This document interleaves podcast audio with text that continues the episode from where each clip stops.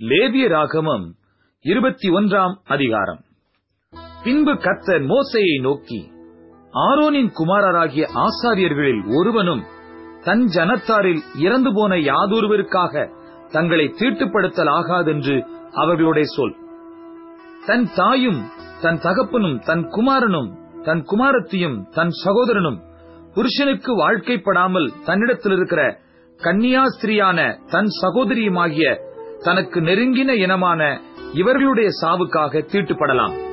தன் ஜனத்தாரில் பெரியவனாகிய அவன் வேறொருவருக்காகவும் தன்னை பரிசுத்த குலைச்சலாக்கி தீட்டுப்படுத்தலாகாது.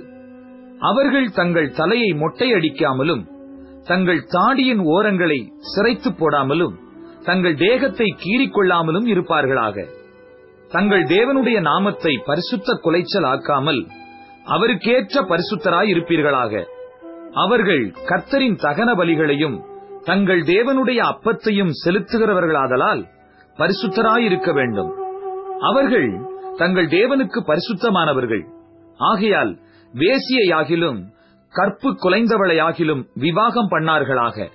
தன் புருஷனாலே தள்ளப்பட்ட ஸ்திரீயையும் விவாகம் பண்ணார்களாக. அவன் தேவனுடைய அப்பத்தை செலுத்துகிறபடியால் நீ அவனை பரிசுத்தப்படுத்த வேண்டும். உங்களை பரிசுத்தமாக்குகிற கத்தராகிய நான் பரிசுத்தராய் இருக்கிறபடியால் அவனும் உனக்கு முன்பாக பரிசுத்தனாயிருப்பானாக. ஆசாரியனுடைய குமாரத்தி வேசித்தனம் பண்ணி தன்னை பரிசுத்த குலைச்சல் ஆக்கினால் அவள் தன் தகப்பனையும் பரிசுத்த குலைச்சலாக்குகிறாள். அவள் அக்கினியிலே சுட்டரிக்கப்பட கடவள். தன் சகோதரருக்குள்ளே பிரதான ஆசாரியனாக தன் சரசில் அபிஷேக தைலம் வார்க்கப்பட்டவனும் அவனுக்குரிய வஸ்திரங்களை தரிக்கும்படி பிரதிஷ்டை பண்ணப்பட்டவனுமாயிருக்கிறவன் எவனோ அவன் தன் பாகையை எடுக்காமலும் தன் வஸ்திரங்களை கிழித்துக் கொள்ளாமலும் பிரேதம் கிடக்கும் இடத்தில் போகாமலும் தன் தகப்பனுக்காகவும் தன் தாய்க்காகவும் தன்னை தீட்டுப்படுத்திக் கொள்ளாமலும் பரிசுத்த ஸ்தலத்திலிருந்து புறப்படாமலும் தன் தேவனுடைய பரிசுத்த ஸ்தலத்தை பரிசுத்த குலைச்சல் ஆக்காமலும் இருப்பானாக. அவனுடைய தேவனின் அபிஷேக தைலம் எனும் கிரீடம் அவன் மேல் இருக்கிறதே. நான் கத்தர் கன்னிகையாயிருக்கிற பெண்ணை அவன் விவாகம் பண்ண வேண்டும். விதவையானாலும் தள்ளப்பட்டவளையானாலும் கற்பு குலைந்தவளையானாலும் வேசியையானாலும் விவாகம் பண்ணாமல் தன் ஜனங்களுக்குள்ளே ஒரு கன்னிகையை விவாகம் பண்ண கிடவன். அவன் தன் வித்தை தன் ஜனங்களுக்குள்ளே பரிசுத்த குலைச்சல் ஆக்காமல் இருப்பானாக. நான் அவனை பரிசுத்தமாக்குகிற கர்த்தர் என்று சொல் என்றார். பின்னும் கர்த்தர் மோசையை நோக்கி நீ ஆரோனோடே சொல்ல வேண்டியது என்னவென்றால் உன் சந்ததியாருக்குள்ளே அங்கவீனம் உள்ளவன் தலைமுறை தோறும் தேவனுடைய அப்பத்தை செலுத்தும்படி சேரலாகாது. அங்கவீனம் உள்ள ஒருவனும் அணுகலாகாது.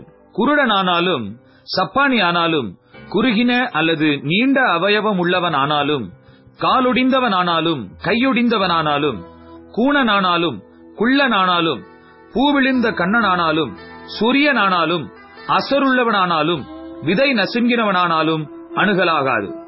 ஆசாரியனாகிய ஆரோனின் சந்ததியாரில் அங்கவீனமுள்ள ஒருவனும் கர்த்தரின் தகன பலிகளை செலுத்த சேரலாகாது. அவன் அங்கவீனம் உள்ளவனாகையால் அவன் தேவனுடைய அப்பத்தை செலுத்த சேரலாகாது. அவன் தன் தேவனுடைய அப்பமாகிய மகா பரிசுத்தமானவைகளிலும் மற்ற பரிசுத்தமானவைகளிலும் புசிக்கலாம். ஆனாலும் அவன் அங்கவீனம் உள்ளவனாகையால் அவன் என் பரிசுத்த ஸ்தலங்களை பரிசுத்த குலைச்சலாக்காதபடிக்கு திரைக்குள்ளே போகாமலும் பலிபீடத்தண்டையில் சேராமலும் இருப்பானாக. நான் அவர்களை பரிசுத்தமாக்குகிற கத்தர் என்று சொல் என்றார். மோசே இவைகளை ஆரோனோடும் அவன் குமாரரோடும் இசரவேல் புத்திரர் அனைவரோடும் சொன்னான்.